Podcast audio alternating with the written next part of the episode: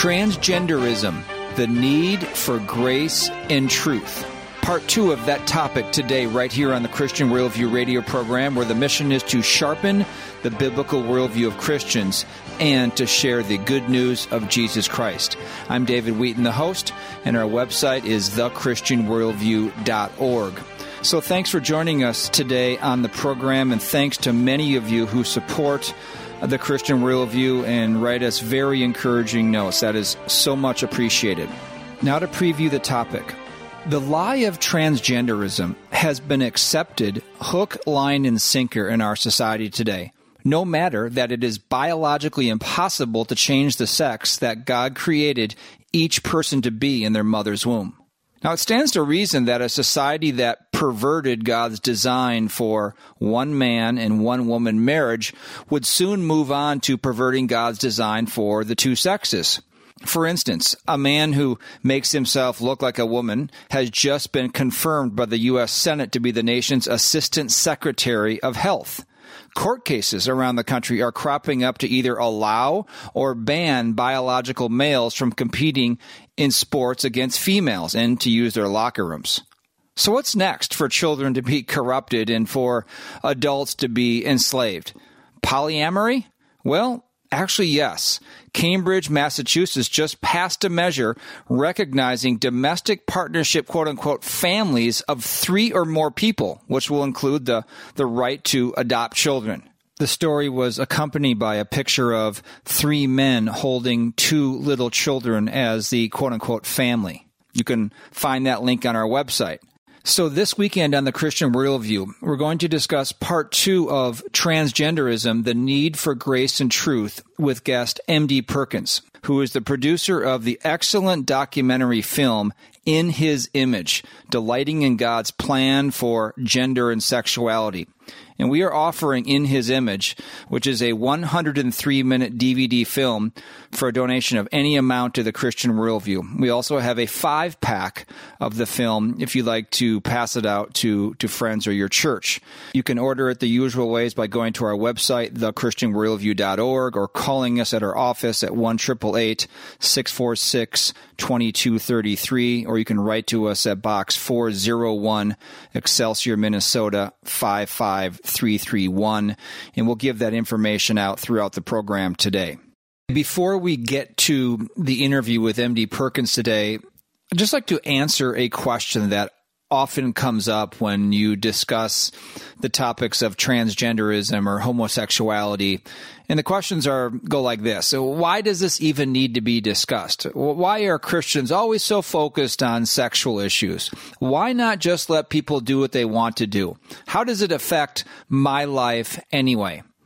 Well, I'm going to give you 12 quick reasons why this needs to be discussed and why Christians need to have a sharp biblical worldview on this particular issue.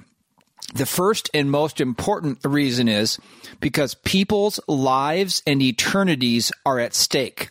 If you affirm someone in their sin, tell them their sin is it is good and right to keep doing what they're doing, you are leading them to eternal destruction. 1 Corinthians chapter 6 says, Do you not know that the unrighteous will not inherit the kingdom of God? Do not be deceived.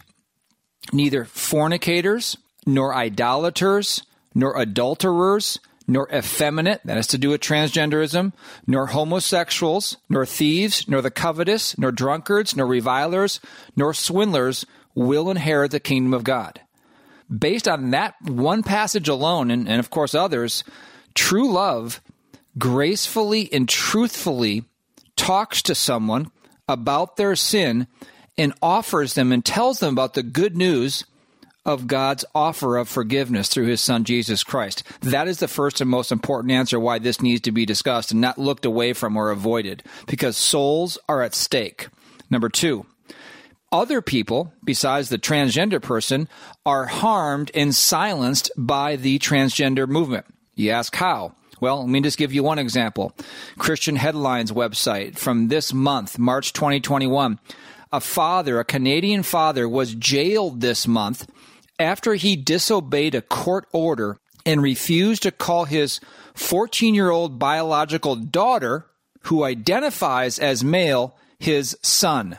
We have this particular article linked on thechristianworldview.org. Should someone really be compelled or forced to use the preferred pronouns of someone or be jailed? Really? The transgender movement and the homosexual movement, the LGBTQ movement, ruins freedom of conscience and speech and religion because it forces others to go along with their worldview or else. Number three, children are physically harmed. I'm just going to play a quick soundbite of Rand Paul, senator, questioning, quote, Rachel Levine, who is a biological man making himself up as a woman. Listen to this man's view of transgenderism. American culture is now normalizing the idea that minors can be given hormones to prevent their biological development of their secondary sexual characteristics.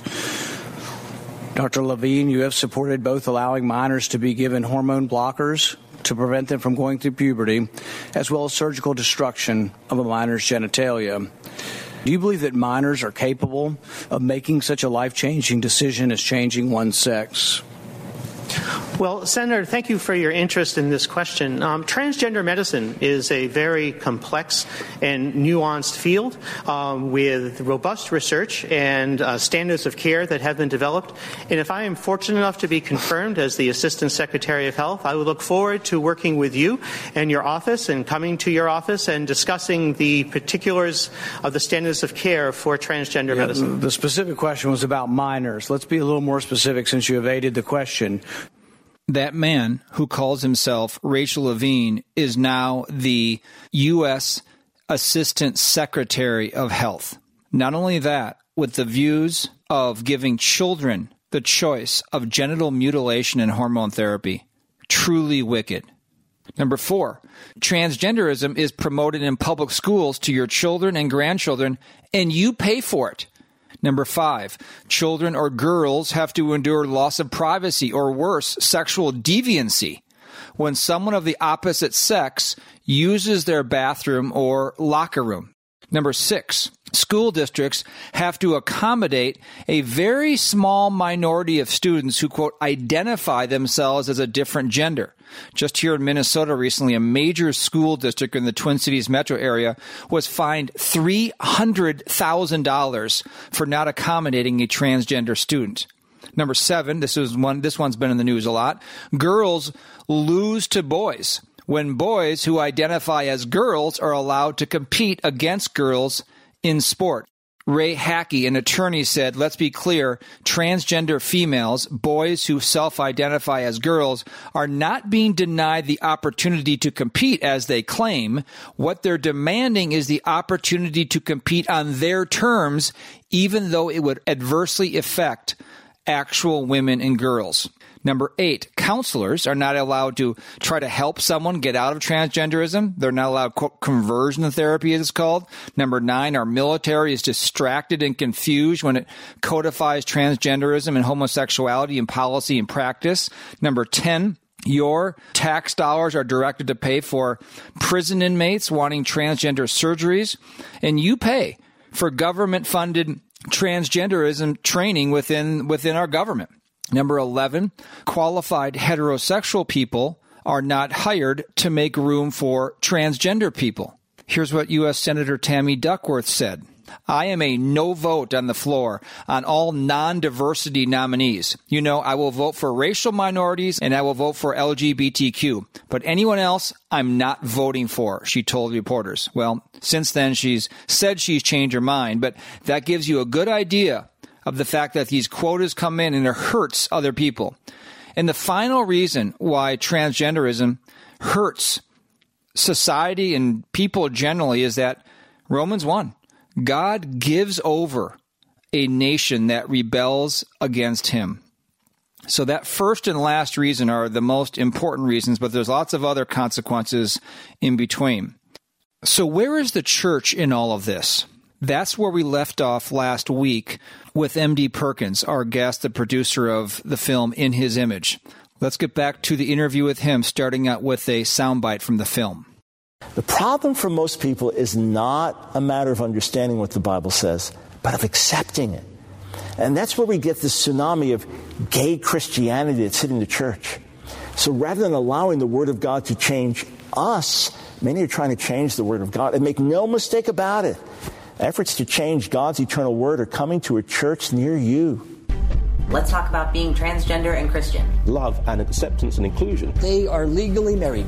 This is a queer read. Sodom and Gomorrah is a queer, positive story. Same sex love is in the Bible. Jonathan and David. Ruth and Naomi. There are those scripture passages that have been used to beat up on people like me and other queers. Is homosexuality a sin?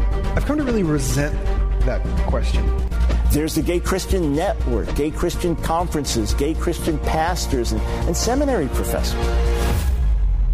But in the end, the problem has to do with the authority of God's word. And, and, just as the serpent asked in the garden, did God really say? Tempting Eve to question the clear commands of the Lord. That same spirit is speaking today, tempting us to question what is plainly written. Whose voice will we listen to? When you understand that for all of Christian history, until like last week, Christians have held homosexual behavior to be sinful it is the height of audacity to suggest that now we're understanding the Bible in a way that they couldn't. I have much more sympathy, actually, to liberal scholars who are just honest and say, well, obviously that's what the Bible teaches, and we've just come to disagree with the Bible. In that soundbite we just played, MD, is some of the, the things we hear now about how the LGBTQ movement's trying to press into the church the idea that you can be a same sex attracted Christian or a gay Christian. Kevin DeYoung in the follow up soundbite to that says, I mean, the audacity of, of just misinterpreting scripture like this. I mean, when scripture is so clear. So, how are homosexuality and transgenderism making such strong inroads into the evangelical church today when the Bible is just consistently and from front to back so clear about God's standard for sexuality and gender? Well, there's several things we could we could point to and highlight in this. One, I would say, is just the desire to be nice, to not really Christians, of course, we love people. We want to be seen as loving because it's a reflection of, of God's love towards us. So we want to be loving and we want to be kind. And we certainly don't want people to think ill of us or think that we are, that we have an axe to grind or we're out here just trying to make people's lives miserable. Of course, that's not the case. But within that is, is the temptation to begin to think, well, maybe I'm wrong on this, or maybe I just need to be quiet, or maybe, maybe their experience is more, is maybe there's more to that experience than I've ever really given credit to. And I just need to be silent and I just need to sit back and I just need to kind of accept these things and let them roll out. Well, of course, that that leads to this kind of thing. And and there's a lot of um, there's a lot of passivity and a lot of unwillingness to really get in there, frankly, sometimes because we're embarrassed. Now, it could be embarrassment for some people because they have their own uh, sexual skeletons in the closet. Perhaps they're addicted to pornography, or perhaps they're they're having an affair, or there's there's a lot of ways in which they haven't sanctified their own mind, and and so suddenly when someone says, "Well, I'm just attracted to the same sex," I'm not saying that I'm uh, that I'm sinning when I'm doing that. Someone might say, "Well, you know, I'm." I don't want to talk about my own issues because that would then put put the burden back on me. So I'll just kind of accept this and let it roll out. And then sometimes it's just an embarrassment because we don't want to be seen by the world as as standing against the world's way. And so we want to find this kind of other way, this middle way that is able to appeal to things that the world likes. So we'll say, well, you know, homophobia is wrong. And the church has been real real cruel toward gay people. So we need to stand up on this. But then when it comes to bearing the truth on the issues of homosexuality, uh, suddenly it gets real loose and it gets real vague, and suddenly the the clear uh, scriptural, uh, the real scriptural words, you know, such as it is an abomination or it's a defiling passion, these kinds of words suddenly disappear from the Christian's language. And now it's just orientation or it's just same sex attraction. Do you see the difference in those two descriptions? You know, the Bible t- calls it unnatural lust. And we're mm-hmm. like, well, it's same sex attraction. I'm just kind of generally bent in this way. Uh, that's that's a very so, that's very much a softening of the language with the intent. I mean, who, who knows what a, individual person's intent is, but I can tell you what the enemy's intent with the use of that language is. And it is to move us away from the truth and to lock people into this mindset of thinking, well, I am this way and I can't change. You know, this whole orientation narrative kind of sets up this whole idea that, well, I'm just born this way. It's innate and it's immutable. That means I was born this way and I can't change. Hmm. Well, if, if that's true, then how is First Corinthians 6, 9 through 11, where it talks about, you know, malakoi and arsenokoitai, in other words, effeminate and homosexuals? Such were some of you, mm-hmm. is what it says there that that you were this way. You, you, were thieves. Some of you were idolaters. Some of you were homosexuals, and yet you've laid those things aside and you've you've come to Christ, and He has redeemed you. And of course, we recognize that the Christian still struggles with indwelling sin. The Christian still struggles with temptation, but it actually is a struggle. It's not something that we just accept and re- and kind of sit back in and make the special category for that says, well, you know, this is different from just having a sin having a sin nature. This is something that I'm I'm born with and it can't change and even God's grace can't reach in and change this. The Christian Worldview with David Wheaton returns in just a moment. I struggled with my identity all the way through my life. Lived eight years as Laura Jensen until I found the Lord Jesus Christ. The issues are unavoidable. They're on the news. The White House in rainbow colors. They're in our legislation. The Texas bathroom bill. In our schools. Drag queen story hour. They're even reaching into our churches. Let us be the church together. We're not just talking about issues, we're talking about people. The proceeding is from In His Image, a 103 minute documentary film that biblically and compassionately addresses the issue of transgenderism. You can order the DVD for a donation of any amount to the Christian Worldview. Call 1 888 646 2233 or write to Box 401, Excelsior, Minnesota 55331 or visit thechristianworldview.org. That's 1 646 2233 or thechristianworldview.org. David Wheaton here, host of The Christian Worldview. For over 15 years, our mission has been to sharpen the biblical worldview of Christians and to proclaim the good news of Jesus Christ. We pursue that mission on air through radio programs, in person hosting events, and online through audio, video, and print resources. We are an all volunteer ministry, but have monthly operating expenses, the most significant being the cost of airtime on the station, website, or app on which you hear the radio program. We are looking for monthly partners so that each station or website is supported by its own listeners. The level of financial support for a given outlet is a key decision point whether we continue paying to broadcast there. To become a monthly partner of any amount, Call us toll free 1 646 2233 or visit thechristianworldview.org. Thank you for listening to and supporting the Christian Worldview.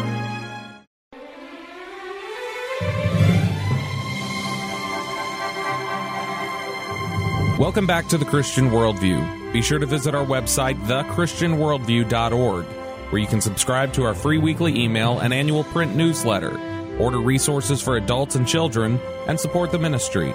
Now, back to today's program with host David Wheaton. There should be no modifiers before being a follower of Christ. And that is one of the powerful parts of the film, MD, is the fact that you talked about this earlier the testimonies, mm. people who were in the film who were transgender and like a man who lived as a woman or tried mm-hmm. to live as a woman for eight years or 10 years, or another woman who tried to be a man. And these are very radical conversions of them, how Jesus Christ saved them, and they explicitly say so.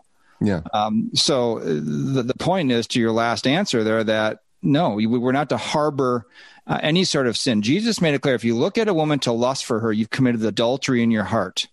Okay, that means we're not to lust or have desire for anyone who is not our husband or wife, our spouse. So that that precludes the idea that that sin basically mm-hmm. to to lust for anyone that's not your husband or wife. This is the way God defines marriage: one man, one woman marriage. So anything beyond that, we we cannot harbor that or accept that. I'm just same sex attracted or I'm a gay Christian. Now those are outside the purview of what Jesus Himself And the Bible clearly states, again, MD Perkins with us today here on the Christian Worldview, the producer of In His Image, delighting in God's plan for gender and sexuality. You can order a copy of this excellent DVD for a donation of any amount to the Christian Worldview. Just get in contact with us the usual ways. Go to our website, thechristianworldview.org, or you can call us in our office at 1 646 2233. That's 1 646 2233. And you can also write to us at Box 401, Excelsior, Minnesota 55331. And that contact information will be given out throughout the program today. Okay, let's get to another soundbite from the film. And I think these are very helpful to hear from a teaching standpoint, but also to give listeners a taste of what the film is like. This is Abraham Hamilton uh, talking about how culture has totally undermined the roles and the characteristics of men and women. The, the cultural pension, if you notice, there's an effort to masculinize women and to feminize men and just reduce humankind into this amalgamation and mass of nondescript, nondistinct humanity. We say in order for a woman to truly be a woman, well, she has to adopt these masculine characteristics. Uh, we're saying today, in order for a man to truly be a modern man, that he has to embrace things that are commonly feminine. So what we're dealing with is the the worldly presentations of what manhood and womanhood is, creating the straw men of toxic masculinity, when really the things that are referred to as toxic are just sinfulness. What needs to be highlighted and isolated is the sinfulness, but not to trash the idea of masculinity, because guess what? You don't realize how much you need men until you need them. you know, God has made men with broad shoulders, more musculature, and things of that nature for a purpose. God has made women the exclusive persons with the capacity to incubate a child. Men and women, no matter how much we try to make them the same, men and women are different. And this is something you've mentioned already, too, about the, the change of masculinity and femininity in our culture, how they're just opposite. They've just been trying to be flipped. They're trying to make men like women and women like men. Yeah. I, I still think there's probably an element listening today who hear our conversation and they're heterosexual, they're married, and they just can't imagine someone being tr- attracted to someone of the same sex. Or there are people listening today who can't imagine an inner compulsion to be a sex different than the sex they were born with.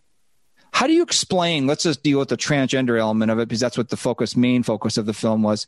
How do you explain the transgender desire that someone has, where there's a great gender dysphoria, gender confusion? I mean, you look at the testimonies in the film, and I mean, these people are very honest and sincere that they just did not feel like they were the sex they were born with. There's obviously there's many things that go into how someone feels about themselves and this is this has been the question of psychiatry and psychology since the invention of those fields is trying to understand how do human beings think and reason and understand themselves. And of course secular psychology has all kinds of answers that it puts forward. And it wants to put out um, some kind of basically some kind of innate idea because obviously these things are also these things are never disconnected from political ideas. So if you can call it innate and you can call it biological, you can create a, a civil rights category that can be adhered to and, and reflected in law.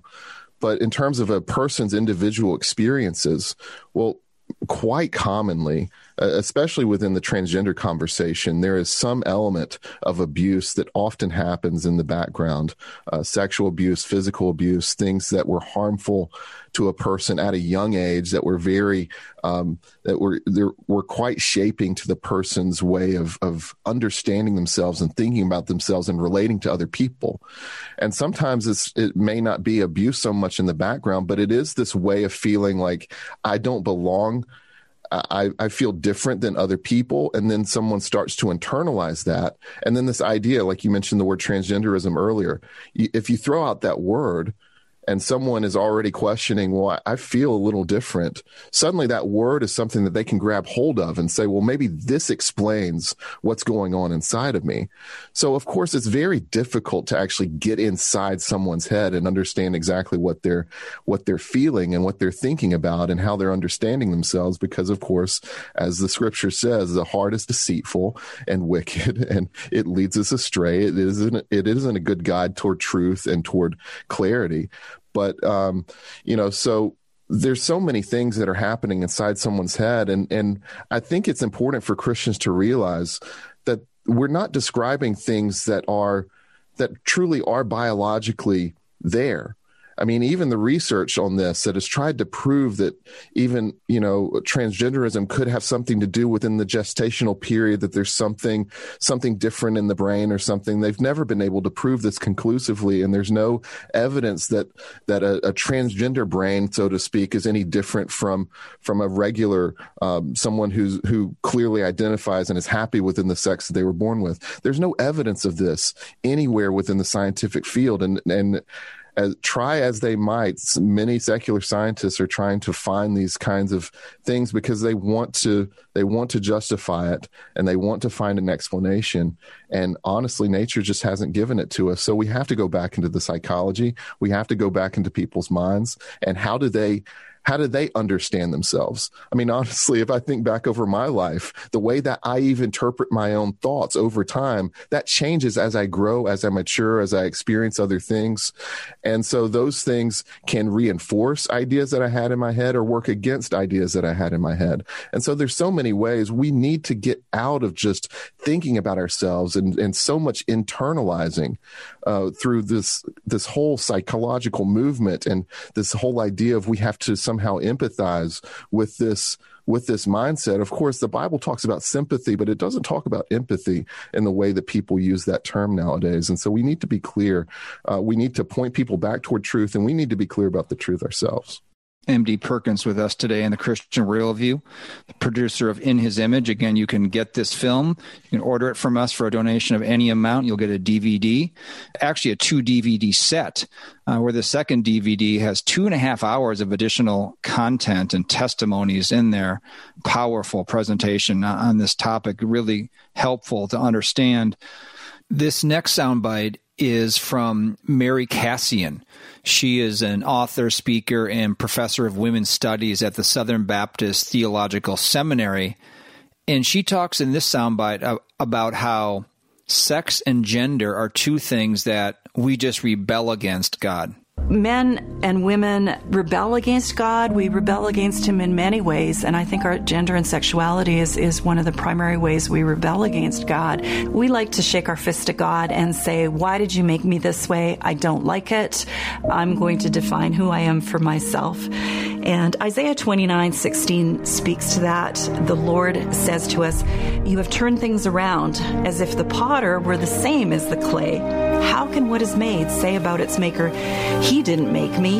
How can what is formed say about the one who formed it, He doesn't understand what He is doing? So, it, God is the potter. We are the clay. He has the right to make us into the type of vessel that He wants and to shape us and form us the way that He wants because He is potter, He is God, and we are not God. When you got into the film, to a lot of the attempts at people, especially children, who are trying to change their gender. Uh, and, and there, there are people advocating for this. I mean, there are some people who are just confused, like you're saying, who just don't feel right in their own body. But then there are those who are not saying, hey, stop, let's wait, let's go a different direction, you need help. It's the opposite. Hmm. They're doctors who are giving these hormonal treatments and doing these surgeries and not telling parents. And there are politicians who are pushing for it. There are uh, teachers in the public educational system pushing hard this transgender movement for your kids. There are others, uh, advocacy groups, the Human Rights Campaign. These people are strongly advocating for what is wicked, what is unscientific, as you just mentioned what is very dark and dangerous, uh, what leads to um, terrible health problems, often irreversible. Taking hormonal treatments uh, leads to sterilization. I mean, literally a change of your entire life. how should those people be viewed and and addressed on, on this issue? And should it be different than really the compassionate, gospel oriented way that you deal in the film with those who are just struggling with this?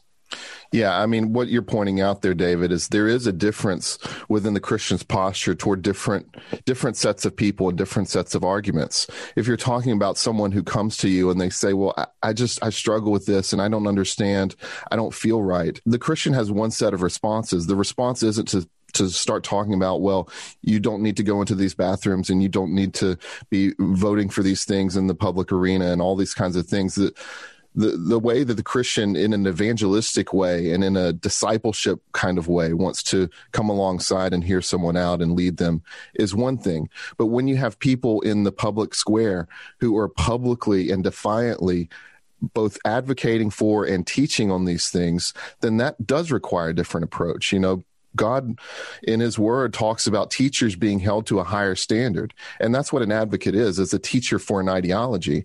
And so when when it comes to that, there isn't this, well, let me just hear you out and let me understand your story. If you have a relationship that might come out, but in most cases we're just we're we're we have to bear witness against the we have to bear witness to the truth. We have to speak the truth in in a clear and bold way. And sometimes it always it may not always sound loving to the person who's hearing it but you have to bear witness to the truth regardless. And so, yeah, I mean, there's there's different approaches. There's different ways in which we need to deal with with people based on the context of our relationship or or what have you. And the Holy Spirit can lead us and guide us in that. If we're actually trying to follow the Lord, the Lord will will help us in this thing. But is is our desire ultimately to honor the Lord? Is our desire to have people be set free and to walk in truth? Or is our desire just to go along to get along and to not really rock the boat too much and to not really cause many waves or ripples within our personal life or within our public life? And those are real questions that Christians are going to increasingly have to ask as the world becomes more strident in their viewpoints on issues like transgenderism. Final question for you, MD, is for the person listening today, hearing this conversation, someone who's struggling with not feeling again it goes back to feelings mm-hmm. that they are they should be the sex that god gave them determined for them sovereignly and divinely determined for them at birth. They're struggling with transgenderism. Or there's parents today listening who have a child who are who is struggling with this. And it often happens early on. And for some of the causal reasons that you uh, articulated earlier what is the message from God's holy word for someone struggling with it, or maybe the parents of a child who is struggling with it? To accept who God made you to be. That is not always an easy thing for anyone to hear. The rise of human pride and, and self realization and the desire to be able to, to speak our own words and to live our own lives and not have to be beholden to anyone.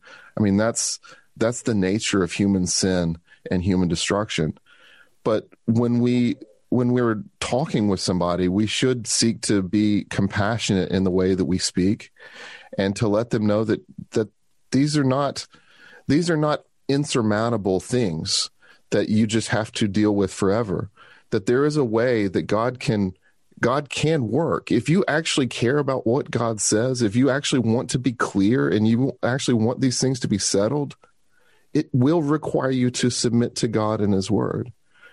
But if if you don't, then you will continually be frustrated and you will continually uh, push back against it. And you will live your life in that perpetual tension of of pushing back and coming back in and pushing back. And eventually over time you your heart will be hardened in that process. Mm-hmm.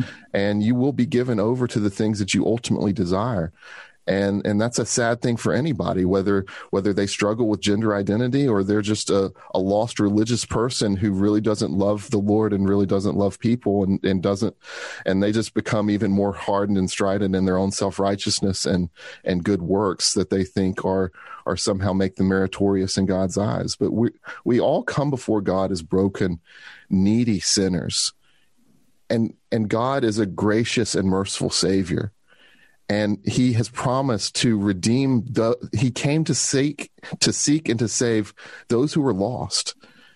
And what an amazing God that we serve that he he reaches out. You know I was a lost religious kid. You know I grew up in church and I I had a lot of the right answers to the to the questions but I needed a savior. And if God can come and, and rescue someone like me he can rescue someone who is is broken and and uh, and downcast and has all kinds of com- confusing questions about their own identity and how they feel and nothing feels right. You know, Laura Perry says in the film that her mom gave her the advice when she was just coming out of transgenderism that you need to trust the Lord and walk by faith, but you can't make your feelings a source of faith. You have to trust on something more firm than that, and that is God's word. And that's that's a call to every believer, whatever you struggle with. Uh, so well said, MD. Thank you so much for coming on the the program today. Really well done to you and your team uh, for this film. In thank His you. image, delighting in God's plan for gender and sexuality. We hope many listeners will order it for a donation of any amount to the Christian Worldview, or maybe even get the five DVD pack. We have that as well too, uh, and give it to people. People need to uh, not only know and understand this issue, but I, I, think the the foundation, of course, that this film takes is is very very helpful and biblical. So thank you again for coming on the Christian Worldview and all of God's best and grace to you, MD. Thank you for having me, David. Again, you can get the DVD of the film In His Image for a limited time right through us here at the Christian Worldview for a donation of any amount to the ministry. Just go to our website, thechristianworldview.org, or call us 1 646 2233. That's 1 646 2233. Or you can write to us as well at Box 401, Excelsior, Minnesota 55331. The Christian Worldview with David Wheaton returns in just a moment. I struggled with my identity all the way through my life. Lived eight years as Laura Jensen until I found the Lord Jesus Christ. The issues are unavoidable. They're on the news. The White House in rainbow colors. They're in our legislation. The Texas bathroom bill. In our schools. Drag queen story hour. They're even reaching into our churches. Let us be the church together. We're not just talking about issues, we're talking about people. The proceeding is from In His Image, a 103 minute documentary film that biblically and compassionately addresses the issue of transgenderism. You can order the DVD for a donation of any amount to the Christian Worldview. Call 1 646 2233 or write to Box 401, Excelsior, Minnesota 55331 or visit thechristianworldview.org. That's 1 646 2233 2233 or thechristianworldview.org. Be sure to take advantage of two free resources that will keep you informed and sharpen your worldview. The first is the Christian Worldview Weekly Email, which comes to your inbox each Friday. It contains a preview of the upcoming radio program, along with need to read articles, featured resources, special events, and audio of the previous program. The second is the Christian Worldview Annual Print Letter, which is delivered to your mailbox in November. It contains a year end letter from host David Wheaton and a listing of our store items, including DVDs, books, children's materials, and more. You can sign up for the weekly email and annual print letter by visiting thechristianworldview.org or calling 1 888 646 2233. Your email and mailing address will never be shared, and you can unsubscribe at any time. Call 1 888 646 2233 or visit thechristianworldview.org.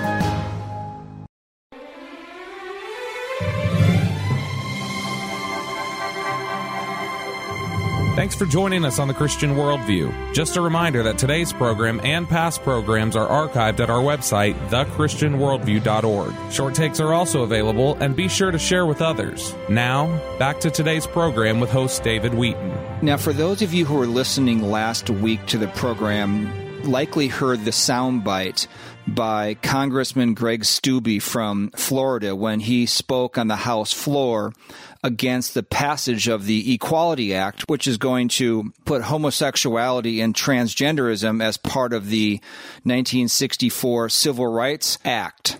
It will be illegal to discriminate on the basis of these two categories now homosexuality or uh, gender identity immediately putting Christians who have a biblically based worldview at odds and under threat of being prosecuted uh, if they don't affirm or go along with uh, homosexuality and transgenderism. I want to play that soundbite again because the response to it by one of the highest ranking members in the Democratic Party, Jerry Nadler's response is incredibly telling about where we are as a country. I'm going to start with the truth. Deuteronomy 22:5 states a woman must not wear men's clothing nor a man wear women's clothing for the Lord your God detests anyone who does this. Now this verse isn't concerned about clothing styles, but with people determining their own sexual identities. It's not clothing or personal style that offends God, but rather the use of one's appearance to act out or take on a sexual identity different from the one biologically assigned by God at birth. In his wisdom, God intentionally made each individual uniquely either male or female. When men or women claim to be able to choose their own sexual identity, they are making a statement that God did not know what he was doing when he created them. Whenever a nation's laws no longer reflect the standards of God, that nation is in rebellion against him and will inevitably bear the consequences. And this bill speaks directly against what is laid out in Scripture. Our government, through this bill, is going to redefine what a woman is and what a man is. Mr. Steube, what any religious tradition ascribes as God's will is no concern of this Congress. Let me repeat what Jerry Nadler just said in response to Greg Steube. What any religious tradition ascribes as God's will is of no concern to this Congress. Unquote. Why that's a falsehood is because every viewpoint, every viewpoint, whether it's professed to be secular or any other viewpoint comes from a source, whether it's a a book, maybe it's a religious book, maybe it's an observation someone makes, maybe it comes from a writer or a teacher, uh, a scientific study. Every viewpoint comes from a source. In so called secular sources, as Jerry Nadler says, we shouldn't have any religious tradition have any part of discussion here in Congress.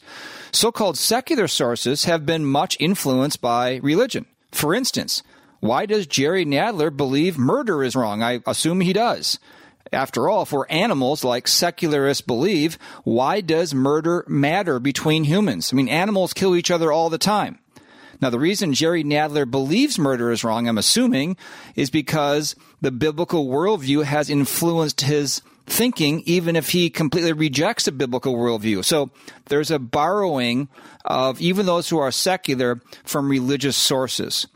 And the second point is this that secular sources are actually religious. The worldview of secular humanism that is actually a designated religion. Go to a, a college campus and look up the, the list of religions on the campus. You'll, you'll often find secular humanism as a designated religion. Third of all, it's impossible to divide or bifurcate the sacred from the secular. And that's actually really not that important to do so. Oh, that's secular. That's, that's sacred. That's religious. That's not really important. The important thing is, is the assertion being made actually true? Is it actually match reality? Is what Greg Steube declared from God's word that God designed two genders and one can't change their gender? The issue is not one of religion. It comes from a religious belief. But the question is, the issue is, is it the truth? Is he actually speaking the truth that there are just two genders and you can't change your gender? Because if what he said is true, then it needs to be embraced. Otherwise, if you reject what he said, you are going to be following a lie, a falsehood. And that is exactly the problem. There are too many people today in our country who have believed the lie about the transgender issue, the homosexual issue, and the church is not doing enough to counteract it.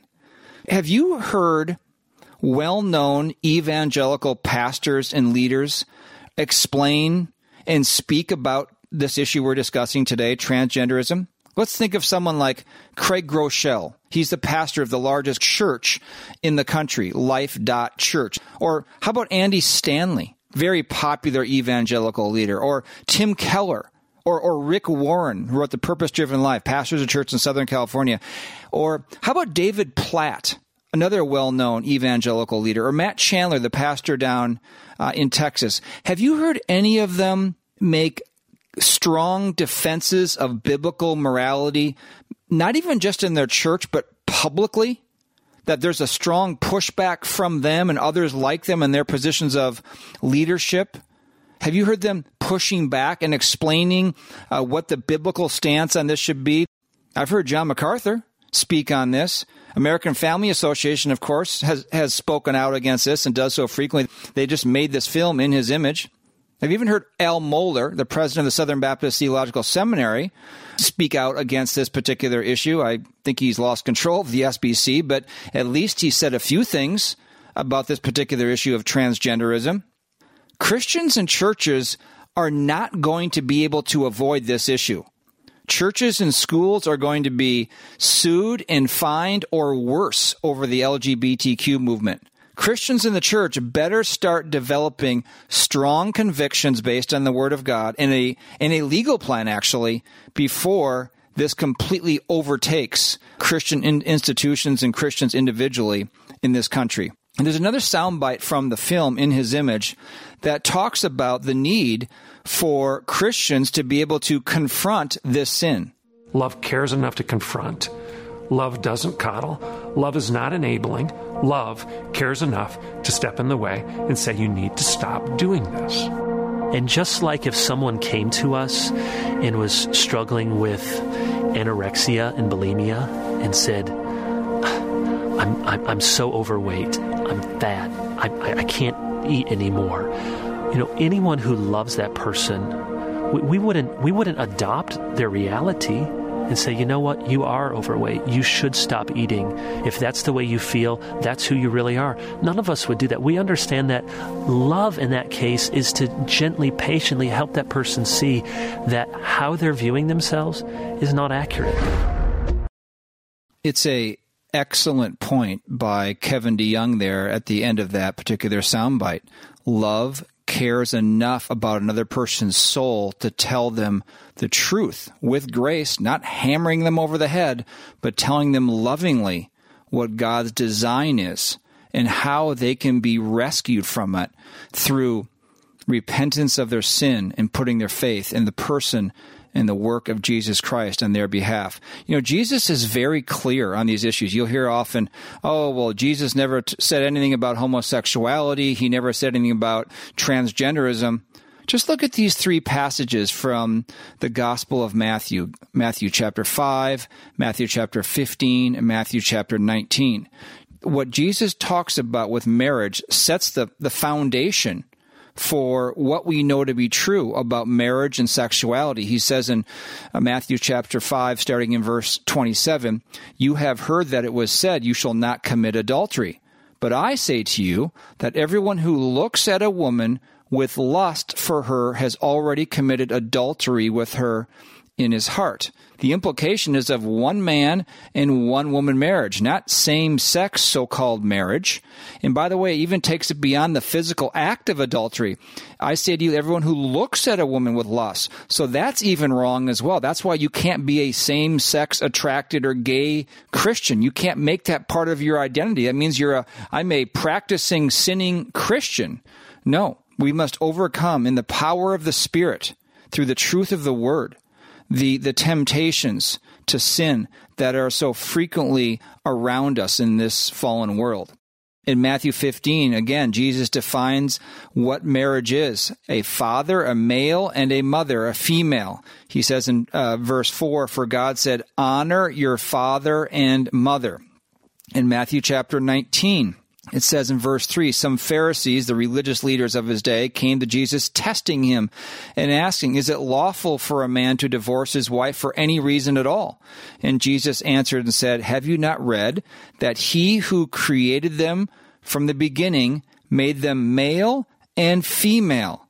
And said, For this reason a man shall leave his father and mother and be joined to his wife, and the two shall become one flesh. So they are no longer two, but one flesh. What therefore God has joined together, let no man separate.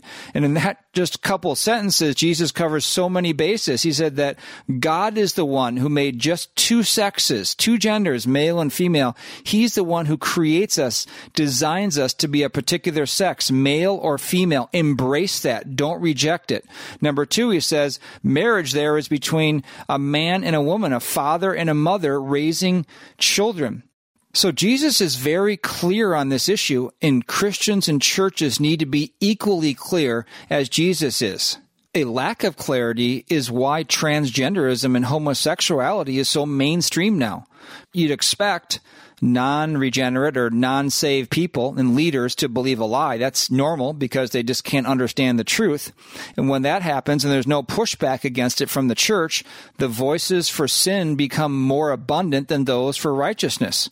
And when the church is weak, Christians who are attending these churches aren't able to fend off the lies. They have no, no basis for having a, a sound biblical argument. They have no conviction to say anything about it. They have no courage. And then it gets worse when actually professing Christians try to accommodate and actually say you can be a gay Christian or a transgender Christian, and this becomes integrated into the church. That's where everything just falls apart. And society never goes backwards on, on, these issues. Have you ever noticed this? No one's quote unquote rights are ever taken away. We've never gone back on abortion. Let's pray that that is the case someday. We've never gone back on same sex marriage once that was passed in 2015 likely if this transgenderism gets enshrined into the Civil Rights Act, we're probably never going to go backward on that as well because it would be seen and be portrayed by the media and everyone else as being uncompassionate and, and hateful. And this is exactly what Paul said to the Thessalonians. He said, The mystery of lawlessness is already at work. Skipping down to verse 11, for this reason, God will send upon them a deluding influence so that they will believe what is false, in order that they all may be judged who did not believe the truth, but took pleasure in wickedness. Boy, is that appropriate for this worldview of homosexuality and transgenderism. And frankly, all sexual immorality, even the type of heterosexual immorality that the church has looked the other way at today. But there's a big transition in this passage in 2 Thessalonians chapter 2. The big transition changes to the good news Verse 13 says, But we should always give thanks to God for you, brethren, beloved by the Lord, because God has chosen you from the beginning for salvation through sanctification by the Spirit and faith in the truth. So then, brethren, stand firm and hold to the traditions which you were taught, whether by word or mouth or by letter from us. And that's a perfect way to end the program. Christian, we need to stand firm on what God has said in His Word. And if you have not put your faith in Christ, if you have, let's say, struggled with this issue we're talking about today of transgenderism, the good news is there is hope, there is forgiveness waiting for you. No matter how deep you've gone into sin, do what the Bible says. Believe in the Lord Jesus Christ, who He is and what He did for you on the cross, paying the penalty for your sin, and you will be saved. You can find out more about how to be right with God by visiting our website, thechristianworldview.org. Until next time, think biblically, live accordingly, and stand firm. The mission of the Christian worldview is to sharpen the biblical worldview of Christians and proclaim the gospel of Jesus Christ. We hope today's broadcast encouraged you toward that end. To hear a replay of today's program, or to sign up for our free weekly email, or to find out what must I do to be saved, go to our website, thechristianworldview.org, or call us toll free at 1 888 646 2233. The Christian Worldview is a listener supported ministry and furnished by the Overcomer Foundation, a nonprofit organization. You can find out more, order resources, make a donation, become a monthly partner, and contact us by visiting thechristianworldview.org, calling toll free 1 888 646 2233, or writing to Box 401, Excelsior, Minnesota 55331. That's Box 401, Excelsior, Minnesota 55331. Thanks for listening to the Christian Worldview. Until next time, think biblically and live accordingly.